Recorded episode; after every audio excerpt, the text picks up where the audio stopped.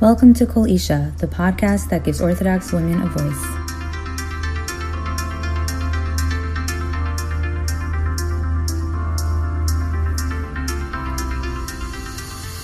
Welcome back to Kol Isha. This week, I'm really excited to be joined by a fantastic guest.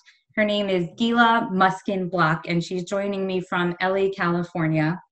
Gila is the director of Yesh Tikva, which is an organization that deals with a lot of different aspects of the struggles with infertility. Um, less so the medical side and more so the emotional support side. And I'm going to let Gila introduce herself and tell us a little bit about why she started this organization. Um, so, Gila, I'd love to hear a little bit about your background and what got you into this and why you decided to create Yesh Tikva, and um, basically a little bit about what your organization does. For sure. Thank you so much for um, inviting me to share here today. Uh, such an important topic, um, one that is very personally dear to my heart. I co founded Yesh Tikva um, almost six years ago um, in the middle of my own personal journey. I hit a place in my personal journey of rock bottom. I was alone with nowhere to turn, no real support network, um, friends who didn't really understand what I was going through on a personal level, um, and needing that that camaraderie, that community, the understanding of what it means um, to feel so different than everyone else around you, um, to really be in a space where everyone seems to be moving on and you're stuck trying to catch up and and not in the sense of it's a race but in the sense of these were the dreams i had. This is where i should have been in my life if life followed the textbook i was told it would follow um, and not being there and not finding people who could understand and relate to that. And so from there stemmed the the idea and the dream for Yesh Tikva and together with four amazing other women came the reality Wow. So, you know, I'm curious to hear um, more about what your organization does because, like, as I'm sure you know, and most people in our community know, there are a few organizations that deal with infertility that are very well known. Um, and what is it that Yesh Tikva does that's different, or you know, what's your niche, sort of? Um, so yes, there are lots of other amazing organizations in the fertility space, and what makes us unique and different is that we really focus on the emotional need, both from a professional support angle as well as a peer-to-peer support.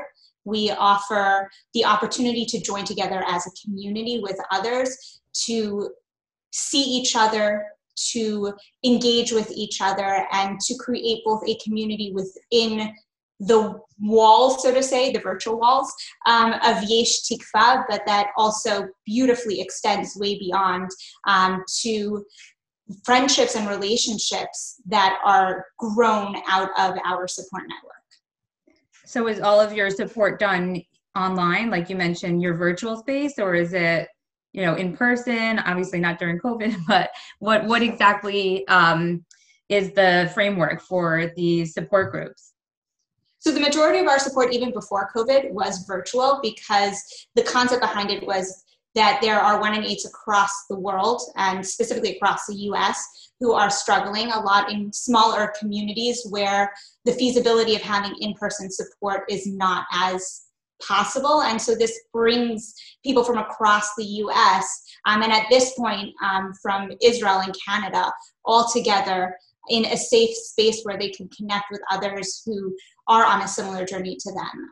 Before COVID, we did have a lot more in person opportunities, and we're hoping that after COVID, we will once again resume in person support groups, but not in place of, rather in addition to our virtual support. So I'm curious to hear, you know, with uh, with the support groups and all, and and the other services that you provide, um, what exactly is the goal? Um, is it just you know emotional support? Is it more than that? Is there you know other resources that your organization provides is there professional help what are sort of the goals of the organization and you know that are sort of not being met elsewhere so the goal of the organization is twofold it's to provide the emotional support to the one in eight who are struggling, to them directly, to their family friends who are supporting them. Um, there's a concept within support that you're supposed to reach in to support the person in the middle and dump out. Um, and so we both create the support to reach in, but also create the support network for those who need a space to dump out so that they're not taking their own um, struggle and bringing it back into their one in eight in their family or in their friend circle, um, but rather have somewhere else to deal with those struggles. Um, as well as to educate the Jewish community at large about infertility. Um, infertility is a topic that when we began was not really spoken about. It wasn't spoken about enough in social media, in, in media in general, um, in, in the world at large, and definitely not enough in the Jewish community. So the second part of our mission is to raise awareness about infertility, to engage in conversation, to make sure that conversation around infertility isn't something that happens solely within the context of the fertility community, but rather it is becomes a part of our cultural norm. It becomes normal to speak about treatment. It becomes normal to to know about your anatomy um, both in the sense of your fertility but also to know when infertility occurs where to turn what your first point of contact is that this feeling of i am a one in eight and therefore I am alone and isolated and different needs to be replaced with I'm a one in eight. And therefore, statistically speaking, that means there are one in eights out there, that every eighth person is another person like me that I can connect to. I'm not different. I am not stigmatized. I am not alone. I am part of a larger community of, of people who care, of resources available. Um, and, and that is the second fold. And, and also part of that is that as the community supporting the one in eight, it takes it takes a village to support someone through a fertility journey, um, family, friends, and having the correct tools to provide that support. And, and it's not going to be a one size fits all, but a base for understanding how to reach out, how to be there for someone in struggle, um, how to meet their needs, um, and how to show up when they need you the most instead of feeling burdened by their journey. Interesting. So you mentioned a lot of different points that I would love to get into um, in a little more detail. So the um, the first thing you mentioned is friends and family education. Um, that's something I want to get into a little bit more. Um, and another one is the issue of the stigma in our community. Um, you know, you're you're obviously starting with the premise that there is an issue, that it's something that's difficult to talk about, that people very often don't want to talk about or feel like they can't. Um, so, why do you think that is? What do you think is the root cause of that problem? Like, why is it such a stigmatized issue, and why are people not feeling comfortable discussing this with relatives and friends? And do you think that's something that's specific to the frum community, or is that a problem across the board with people who struggle with infertility? Um, okay, so deep, deep question. Um, a lot a lot going into it and i'm not sure that it's necessarily a a clear answer that uh, it, it's a really important question and one that really needs to be answered. And i think to start at the base of it is that you're talking about sex. You're talking about what happens for everyone else behind closed doors from kallah classes um, you're taught that mikvah is something you don't talk about it is something that is done in privacy, something that you try to avoid having a conversation with anyone else about. So from the beginning of your relationship in, in the status of marriage and in the status of growing your family, um, it is shrouded in secrecy. This is a private space. Um, and, and also just from an intimate perspective, it is supposed to be something that is private, that is special, that is unique. Um, and the second you bring infertility into the equation, you've lost a huge sense of that privacy. Um, your sexual life is no longer intimate, it is no longer private. It is something that you've now brought a doctor into, and it is something that you've been taught and educated that use birth control or else. Um, no one speaks about in, in sex ed classes, and it doesn't matter if it is Jewish or not Jewish, sex ed classes do not talk about um, the reality of but one in eight will struggle. It talks about the seven out of eight, and it's spoken about as if it's a blanket statement of you will get pregnant if you don't protect yourself. And so from from the beginning of of our introduction as as women and as men to sexuality and child making, it is all about the protect yourself so that you don't. Um, and so the second you're out of the norm, because if I'm supposed to be able to breathe and get pregnant so easily and I'm not, then something is definitely hugely the matter with me. And so, therefore, that creates stigma because I am different and what should have been isn't. And I think that that transcends religion and the frum community. Um, I wonder though if in the from community it's even a level deeper because of the issues with tznius and you know, like you mentioned, people keeping their private lives private, um, you know, among other things like just everything in our community is stigmatized, you know, like anything that's sort of out of the norm, people hesitate to really talk about, um, you know, or get into when it's personal to them definitely. And, and i and i think that to build on that part of talking about it more outside of the fertility community is is making it normal is taking a conversation that should be had in conjunction with fertility is the component of infertility that it is normal. One in eight is a big number that it happens to so many people that normalizes the conversation before one ever gets to the point of being diagnosed as a one in eight. And therefore if I can talk about it so openly when I'm, let's say, in high school and learning about sexuality and sex ed and um, reproductive science, then then when it becomes something that's personal, whether it's to me directly or to a friend um, or family member, it's no longer this stigma or this abnormal thing. It it's just a reality. It happens to one in eight individuals. So it sounds like a big part of your goal is to sort of destigmatize infertility. Yeah, definitely. Um, or, or at least the conversation around it. Got it. Um, so it sounds like, you know, from what you're describing, the stigma exists across all spectrums.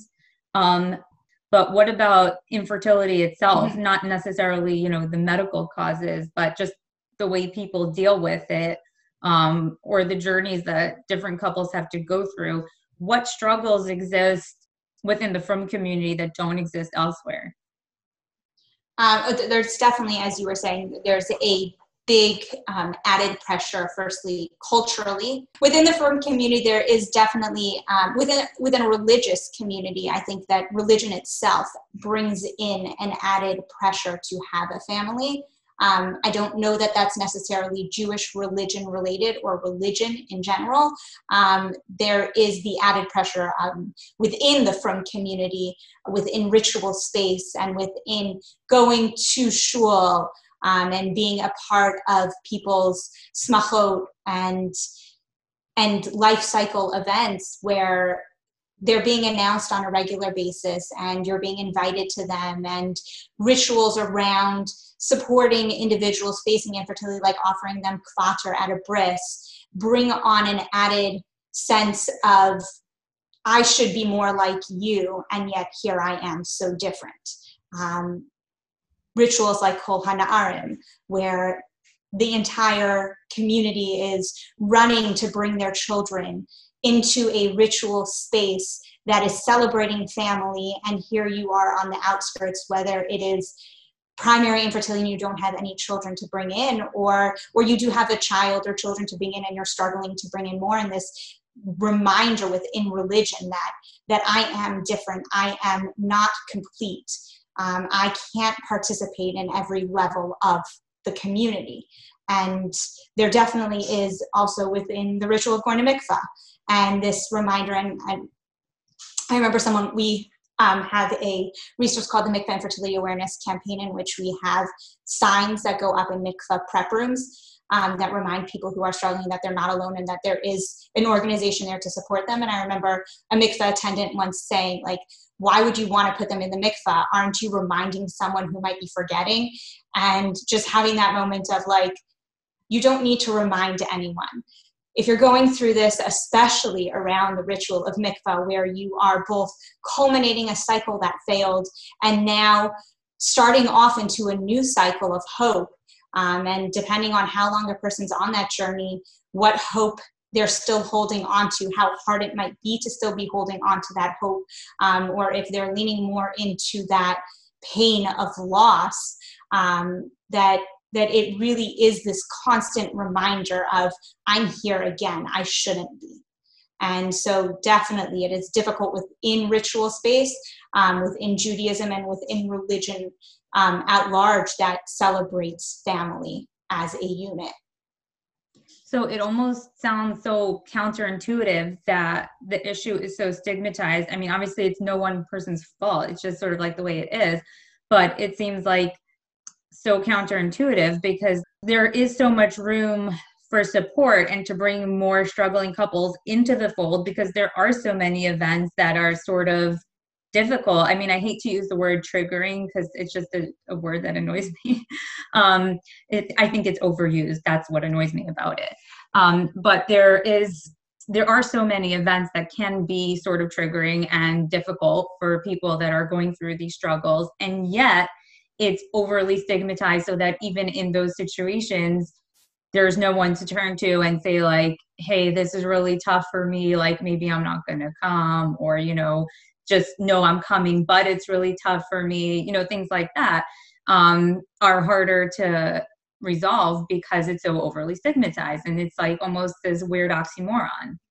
It kind of reminds me almost like the issue of of this shidduch crisis and what a lot of our older single friends experience um, when they also probably have the similar struggles around rituals and smachot, like you said, you know, going to weddings where other people are getting married or going to family simchas where someone else is starting a family. And yet, you know, those events are so difficult and it's also sort of stigmatized, you know, getting married later in life and things like that, although it shouldn't be. No, for sure. Um, so yeah, definitely they are very similar, and life definitely does not always go as planned. Um, we have this preconceived notion that we are, whether we are taught it or programmed to believe it from the time that we are playing dolls. Um, but this concept of you will graduate high school, you will go either to Israel for a year um, or go straight to college. Um, within college, you will date, you will find the love of your life, get married, and have a family within a couple of years of that. Um, and both are experiences that fall outside of that structure, of that preconceived notion of the box of what um, life should be like.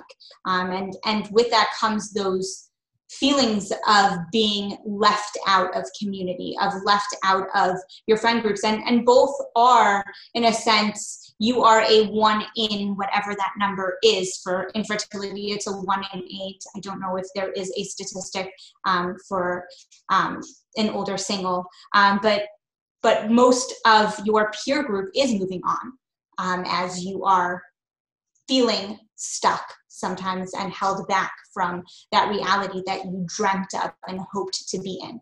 Uh, not to say that you can't live life and enjoy life while in struggle, um, and not to say that there aren't so many things that one could accomplish um, and amazing things that one can achieve during that time. But on an emotional space, um, the feeling of not achieving those dreams, of how you pictured your life, and that's a huge loss. Yeah, and it's really interesting because you know, with several other guests that I've spoken with um, in various different episodes, regardless of the topic, this issue comes up so often where it's like, I was not prepared for this because my mainstream yeshiva, day school, whatever Jewish education taught me that life was going to go this way. And it never prepared me for the idea that it might go a different way, whether it's an issue like infertility, whether it's an issue like getting married at an older age, or, you know, having a career that's outside the box like that, that might even be a possibility. Um, you know, there it came up so many different times, and it's almost like I, I just want to like go to all the schools and say you have to start preparing our kids for the eventuality that things are not going to be perfect because i mean we all hope for life to be like smooth sailing but we know that that's not the case for anybody like everybody's going to have some issue that they have to deal with in life, whatever it is. Um, there are always bumps along the road. And it just feels like so many people are getting the idea that when that does happen, not if, but when, there's some sort of failure or they feel like there's no space for them in the community or, you know, whatever it might be. Like, I, because we all know, like, realistically, that there's going to be some struggle in life, but why is it that then people feel like they've failed or they don't belong? Like, that should never happen, you know? And I feel like there's, there's a way to remedy that if we were able to prepare our young people a little better yeah and and i think that that within that even taking it one step further that even if it doesn't happen to you that we need to prepare um, them for empathy because part of it also is how you being perceived and received by your community um, are you being are you feeling like it's something that you will be received by others with open hands um, or is it something that needs to be um, kept from them because they don't know how to be empathetic, because there will be judgment.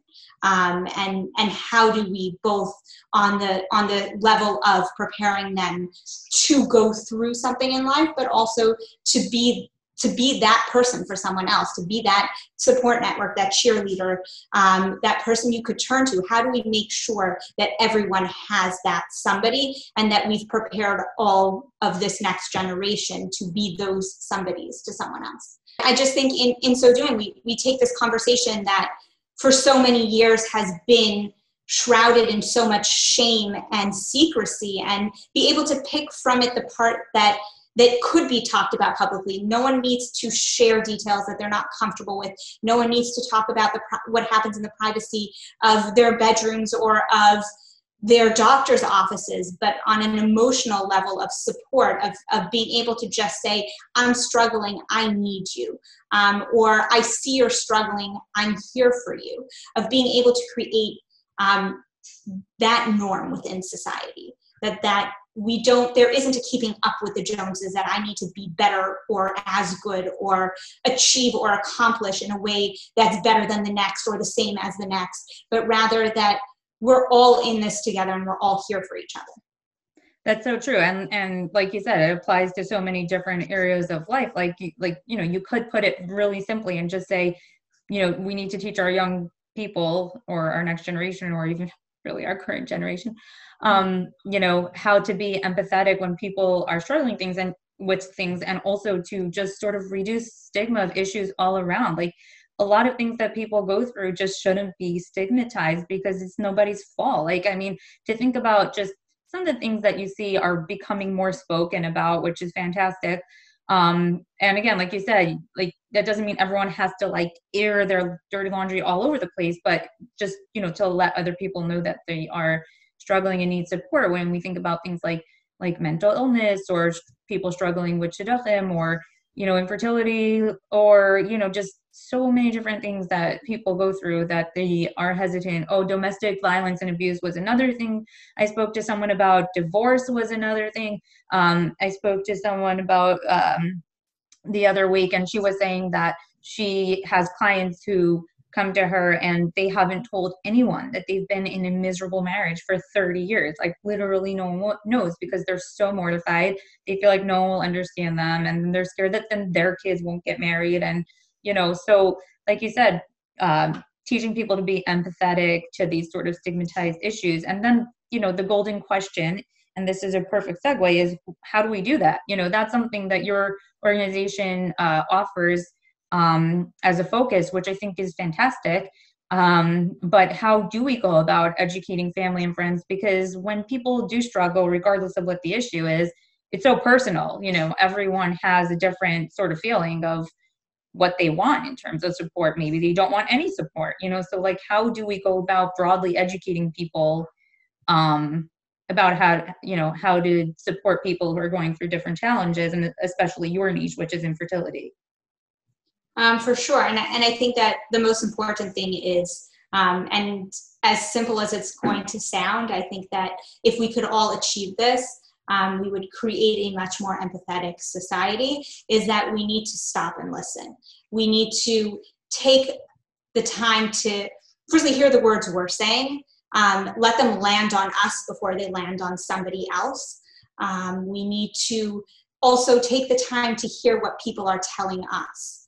Um, it instead of trying by nature we're humans and we want to fix things. It's hard to sit in someone else's pain. It's hard to sit in our own pain. Um, but it's hard to sit with someone else in their pain. And our human nature and gut reaction is i'm going to make it better. I'm going to bandage it. And so with infertility bandaging it is saying at least it's not. Um, or at least you got pregnant or at least you already have a child. Um, and comments like that of, of trying to minimize, so to say, the pain, not in a way to try to hurt the other person, but because you want to fix it and make it better for them without realizing that in so doing, you're actually making the pain worse. And I think that that stopping trying to fix it for others is our first point of of creating a space that feels empathetic um, and supportive. We need to just imo anochi b'tzara. I'm with you in this. Um, I'm here to listen. I'm here to hold your hand. Um, I'm here to offer a shoulder. Um, I'm really here to, I guess, in Corona times, sit on Zoom together and cry, um, and go to coffee or or whatever it is, and just be with you. I will listen to you. I will not ask you questions. I will not. We are curious by nature. We want to know everything the person in struggle is not the person that you find out those details from. When they want to share, they'll share. When they don't, finding language that is less pressuring, like instead of asking, we actually just had this post today um, on Instagram. Um, instead of reaching out to someone and saying, like, I know you had a doctor's appointment. Did you get your results back yet? Changing that kind of language to, oh, I know you had a doctor's appointment. I just want you to know I remembered I'm thinking of you and I'm here for you. And so if the person wants to share what the results are, you've opened that avenue because you've showed them that you're receptive and you care. Um, and if they don't and that's not where they're holding, and this obviously makes the assumption that you know that they are struggling in this particular scenario. Um, but if, if they don't want to share, you've also left them the room to say, thank you for thinking of me and move on. Um, but it gives them that feeling that you are addressing that something is going on. And, and obviously, as you addressed, not everyone wants the same thing. And, and part of that is the vulnerability of being able to say, um, I see that you're struggling. I want to be here for you. What does that look like for you? Um, and, and it's being able to own that vulnerability that you don't necessarily have within your um, preconceived toolbox of support the thing that they that you can use right now to fix it and and you need to ask that person what you could do for them. And, i think on the flip side um, it's also for those who are in struggle who want the support being able to come out and feel comfortable saying i'm struggling right now. I don't want to share or i'm willing to share whatever that person's feeling comfortable doing but this is what i need to be supported and also knowing that there isn't going to be a pushback from someone. So when someone comes to you and says something like that, there isn't the flip of, and, and we've heard this so many times from our participants, is that then family or friends will turn and say, yeah, but I'm also struggling, or um, comments like, oh, that's not so bad. I know somebody who went through it for X years or who experienced X amount of losses. Um, you've only gone through it for this amount of time. And just being able to really be quiet and listen. A person is coming to share with you, receive it. I'm here for you. How can I be there for you? I'm listening. That's it. I think that's just like you said, just a, the idea of empathy, right? Like, yeah, empathy doesn't mean fixing problems, and it doesn't mean like there's a difference between sympathy and empathy, right? Mm-hmm. Empathy is a deeper level where you try and sort of put, you know, feel the other person's pain, um, and sort of give them you know the knowledge that you feel for them and what they're going through. Um yeah i think that sounds like a great place to start. And i think it's it what you're teaching is really a life skill that can apply to so many different situations. I mean that's what i just keep coming back to because there are a lot of people that struggle with so many different things. And like i think this is so classic in like marriage counseling when women always want to just vent and be heard and men are the problem solvers. And it just like makes you more mad when your husband tries to fix your problem and you're like no don't try to fix it. You know it's so classic like all premarital courses will always like teach the men don't try to fix the problem. It's the same thing with everybody. It's the same thing with kids. It's you know people just would rather be heard than have you try to fix their problem especially you know when someone is struggling with something that's so personal to them that no one else really knows how to fix their problem so i think to try and offer is really kind of presumptuous. For sure. So how do you go about um you know trying to educate family and friends? Do people reach out to you or is it just sort of like putting information out there or you know what what's your platform for that? So can I actually step back for a sec to add to the other question? Yeah. I think that um, something that's come up a lot recently and and a term that is not yet well known and something I think that we um, could benefit from learning um, is the concept of holding space. I don't know if this is something you've ever heard of. Um, I've heard the term. I don't really know what it means. So um, holding holding space is this concept of really being there for someone in their pain while being able to essentially shut off your own experience you are able to to dig deep and just be a vessel of reception to their pain. And so this concept of i don't know what you're going through. I can't understand it isn't something that's going to prevent me being able to be with you in it. So so interesting. So i mean it's uh, yeah it's sort of like expounding upon that that empathy but i guess the question is you know is that is this a skill that's easily done or is that something that people have to practice um to really be able to do that is it something that comes naturally to people or you know is that something that people really have to learn to do and make a conscious effort to do definitely something that we we all need to make a conscious effort to do. I think even those of us who live in it and breathe it all day make a conscious effort um, to be empathetic and to learn to listen and to hear um, before trying to jump in with a fix. It's something that we just need to consciously, actively learn to actively be active listeners. Um, it's it, it is an avoda, definitely.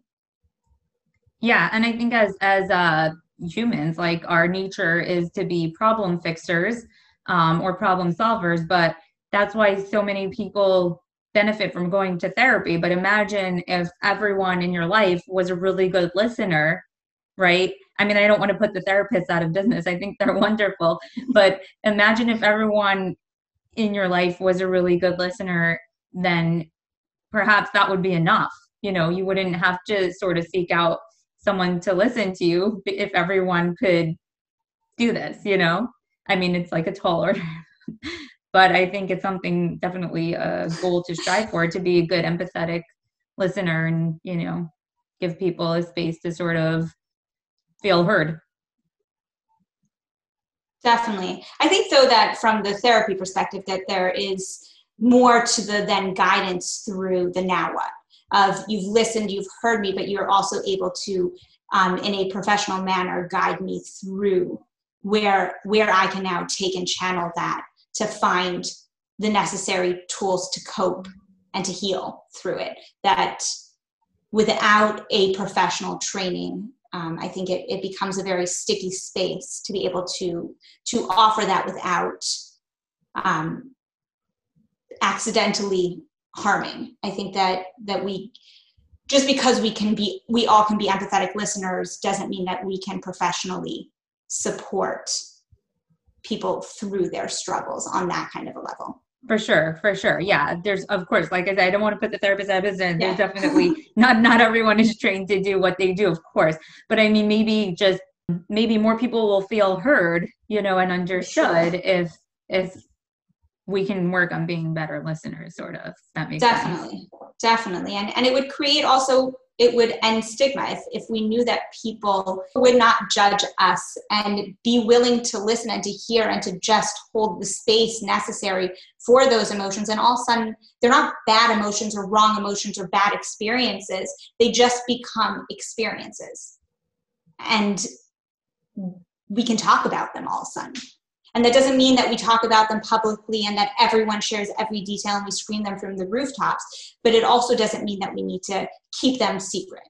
And, and it creates a space within society um, to normalize things that have once been stigmatized.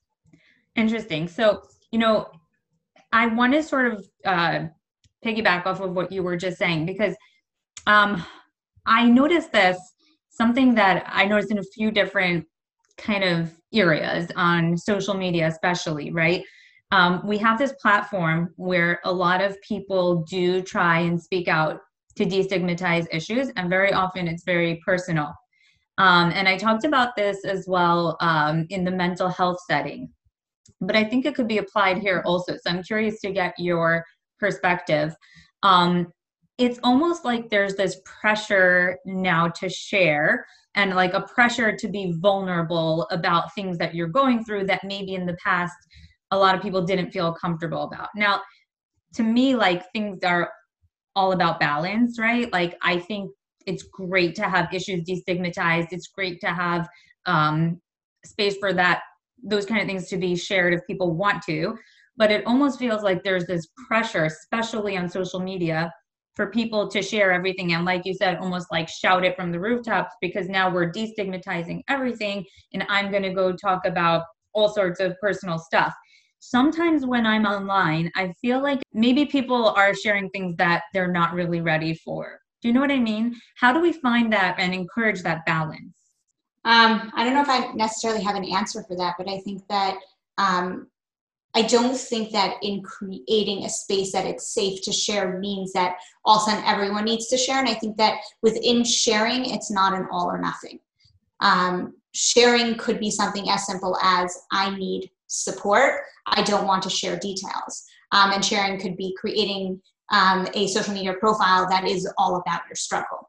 Um, and I think that we need to be careful in general and how we speak about it and how we encourage sharing that it, it isn't a one size fits all that we don't need to encourage everyone to share their entire story start to finish that there, that there is a difference between privacy and secrecy. Um, secrecy is a shame. It is something that it is the the thing we don't talk about. Um, it's the elephant in the room. As opposed to privacy is i have gone through that. I don't want to share details because that's between me and my spouse, um, or me and my doctor, or me and whomever that person is. But I'm willing to say that that this is something that I went through, um, and please respect my space. And I, I really like that you make that distinction, the secrecy and the privacy. I think it's really, really important for people to to realize that and sort of stick to that. Like, and and you know, I think the education that you're doing really helps people on the other side to understand and to sort of be able to accept that like I don't have to know everything, you know, and, and be more willing to allow the person who's struggling to share what they want to share and not pressure them to share more. So I really like that you're doing that. I think that's really important as well. And, and I think to piggyback on that also is that sharing also doesn't mean, mean that I need to share from the rooftops. It can also be that I chose one friend to let into my inner circle to be my support network. Um, I, I think that also needs to be changed in how we speak about sharing um, for people who are willing to and um, want to be the advocates on behalf of others by sharing their story start to finish um, kudos and we need those people um, within the community to help end the stigma but i don't think that it needs to be necessarily everyone's personal story that ends the stigma. I think it's conceptually we need to talk about it. Um, and that doesn't mean that that's a call to action for everyone who's ever gone through a struggle to now need to plaster it across social media and across their entire family networks and friend networks. It's it's about being able to pioneer the cause in general as opposed to the the personal experience. I yeah, I think there's so much value to what you're saying. Um, you know, to take it down like a little bit of a different direction. Um, and again, I think this conversation is so interesting because what the education that you're doing could be applied to, across the board to so many different topics. But um, very often people in our community are concerned about shidduchim, right? And they don't want to share issues, whatever it may be, um, because they're worried about their kids getting married later down the line. And there is this destigmatization, if that's the word, um, that's happening right now. And, you know, you feel it in a lot of different areas. People are more willing to talk about so many different topics. Um, but what do you say to people that do have the, that concern about shidduchim? Because even with destigmatization, you know, it's still not perfect. There's always going to be people who are like, oh, well, great, we know you have this problem. You know, we're going to stay away from your family, whether it's, you know, mental illness or health problems or, you know, whatever it is. There's there's a reason that so many people keep their struggles private. I think that's a huge one. Yeah. Um, I think that to go back to something you said earlier is that the reality is everyone goes through something, and to be able to stand on principle and be able to say, I won't date your daughter or son because X, Y, and Z um, is saying, I'm perfect and you are not. And I think that that's also part of the education that we need to do is that no one's perfect. The reality is we all have our our struggles, um, our challenges in life, and on the one hand, I want to say like do you even want to go out with a person who is going to be so judgmental? Is that somebody who's going to be empathetic and supportive um, as a in-law as a spouse? Um, and at the same time obviously yes you want to make sure that your child gets married and it is a system um, and a larger systemic issue that needs to be dealt with um, and, and I don't know the answer to it, and I don't know that it will be fixed overnight. But I think that the more we speak about it as back to that as a general experience um, and privacy respected, um, the more um, I think we get into a space where we do, we aren't met with those same I won't let my child date you because X, Y, and Z. And and also I think the more we're fed with with actual facts instead of these presumptions that because someone went through infertility, therefore their children are bound to go through it. Um, knowing what percentage is actually genetic um, and what percentage is um, something that ha- that will be passed on and what isn't. Um, and just because someone's parents went through infertility doesn't necessarily mean that they will, and just because their parents didn't go through infertility um, doesn't mean that they won't. Um, and so, also something to keep in mind that one thing doesn't mean the other. And, and, i think part of that is empowering ourselves with knowledge and with education to be able to to come to the table with facts.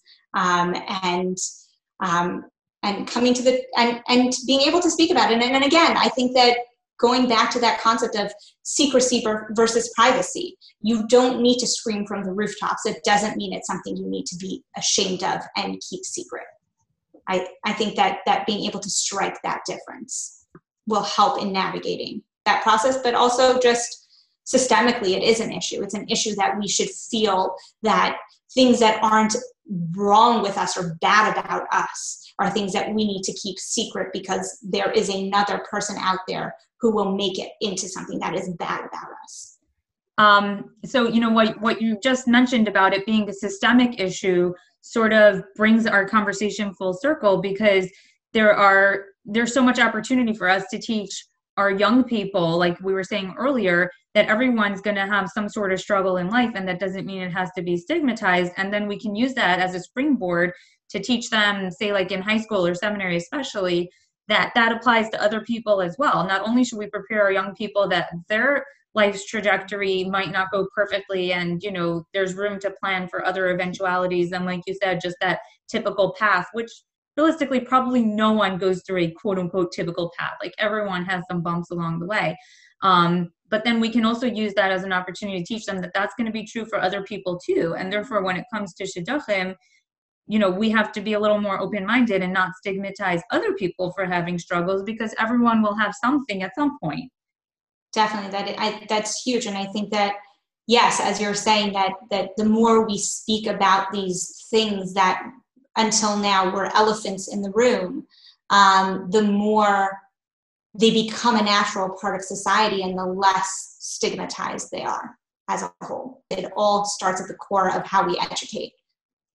Absolutely. Absolutely so um, at this point, let me just ask you if there's anything else you want to share. I think that, you know, this conversation has been super enlightening and I hope, and I, I think a lot of people will really gain from it. Um, but before we wrap up, is there anything else, any points we didn't address that you wanted to share? Um, yeah, totally. Um, this was awesome, and I always love the opportunity to speak about it. And I loved that I was able to bounce off um, the ideas off of you, um, and that we really delved into it together and got to the root of it. Um, I think that the reality is is that it is so hard for those who are supporting someone struggling um, to feel like they're accomplishing and achieving what that other person needs and i think that as a reminder to those who are offering the support that you will mess up that is normal because you're dealing with someone who is in a very vulnerable pained place in their life um, especially with infertility somewhere that they are hormonally um, very very, very hormonal, um, especially when they're um, cycling. Um, so not only are you dealing with someone who is deeply in pain, but you're dealing with someone who is um, hyped up on hormones. So accentuating that emotional experience that that it's okay to get it wrong. And I think that um, knowing that and going into that knowing that like it's okay to make a mistake. No one's expecting you to be perfect. It's about trying. It's about showing up. Um, and it's about when you do mess up being able to own it and being able to say you know what? I just realized i said something that may have come across um, insensitive. I'm sorry about that. I really am here for you. I really care.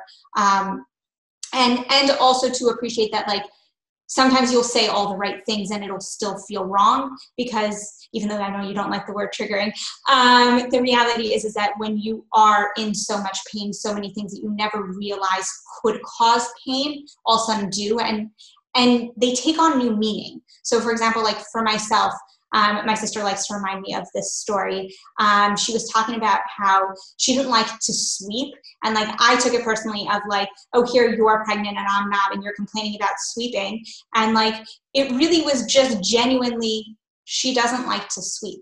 But like your brain when you're going through infertility, um, and this was like so long ago, but like your brain when you're going through infertility quickly jumps to your experience and you see it through this lens. And as the person supporting someone going through that just keeping that in mind um, and knowing that it's not personal that they're not lashing out because you're you did wrong and, and you're not trying to be there for them but rather it's coming from a place of pain and being able to really just appreciate and understand that pain um, and make room for that pain um, and and not get disheartened. I think that it this there's this concept of like I'm always walking on eggshells around someone in struggle, um, and don't let that deter you from being there for them. Just keep showing up because at the end of the day, what they remember is that you were there.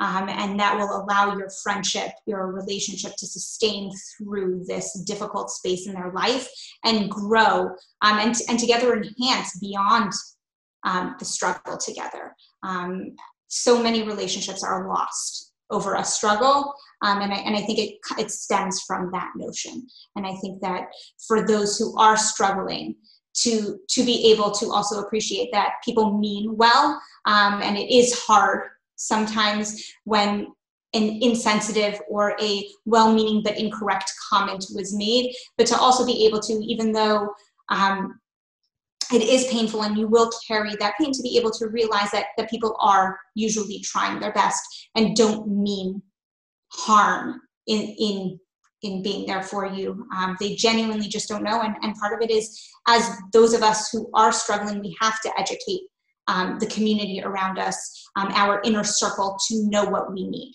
Um, because if we don't tell them what they need they can't read our minds and they can't guess. Um, so i think that it it has both those pieces. I don't know definitely. I like i like how you broke it down to both sides but uh, you know i really also like the advice that you have about you know to keep re-showing up and also to admit or acknowledge when you may have said the wrong thing and you know not just run away because um like you said it, it's tough whenever anyone's going through anything. And and one of the my favorite things about this conversation which i think has been so awesome in so many ways um, especially because I think what you're doing is fantastic.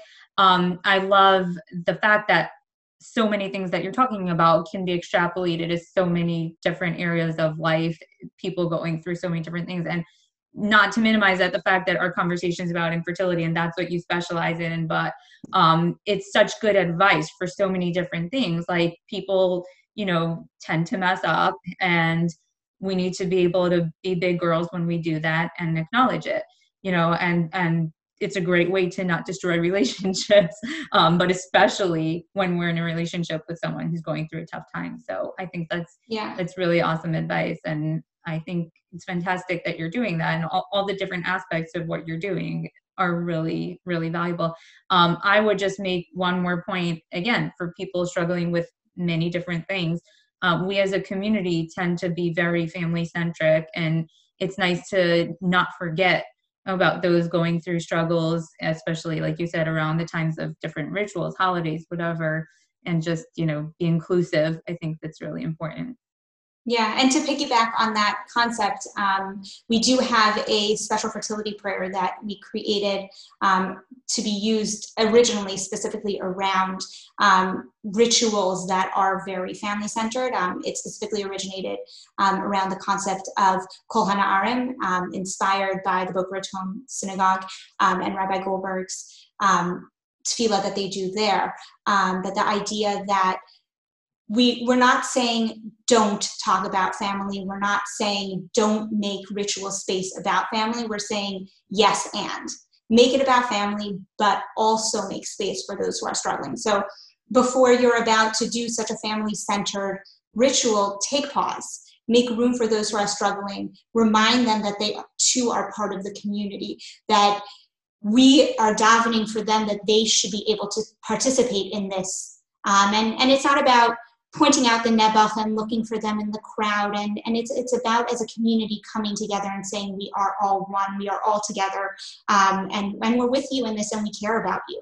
Um, and i think that the same thing um, and i know we mentioned this briefly earlier about kvatter um, i think that that is such a touchy um, ritual for so many people. For so many people it is so coveted and for so many people it is so painful. Um, and i think that the best advice that one could give is know who you're asking. Don't find your local infertile couple. I remember so many times saying like oh like my friend's cousin's sister just had a baby and therefore oh i'm the local nebuch who doesn't have kids so they're reaching out to me. Like no one wants to feel like that. If you're close to them you know that they like it offer it to them because for a lot of people it's a segulah that feels very special and feels like I'm being proactive and doing something. But if you don't know them, don't assume because not everyone feels that way about being kvatter um, and being able to honor them in other ways, such as taking pause before or after um, a bris to be able to say it to feel on behalf of those who are struggling. So you're not singling them out, but you're creating within that same space a very similar um, opportunity to highlight um, the desire for for your desire for them to be blessed with children without singling them out and painting them in the process. That's a really beautiful thought and i think it really speaks to who we are as jews and like we were saying things are very often different in our community in terms of you know the way we do things and the stigma but on the flip side there are so many opportunities to do things better and um, I think what you're describing is is really beautiful. The the tefillos and different things that you've been encouraging um, really can can use our Judaism, our, our religion as a springboard to do things in a better way, which is really, really nice concept. For sure. Thank you so much. This was amazing. Thank you I, so much. I think you're amazing. Your willingness to share and and you know break barriers and you know destigmatize is so important. Um, and it's fantastic what you're doing. I think you know your education for the not only the couple struggling but also family friends community is super super valuable. Um, so as a community member thank you. Um, and i really really enjoyed this conversation. And i know i said this so many times but i think it's so awesome and can be used in so many different areas in life. So it's super valuable and i really appreciate your time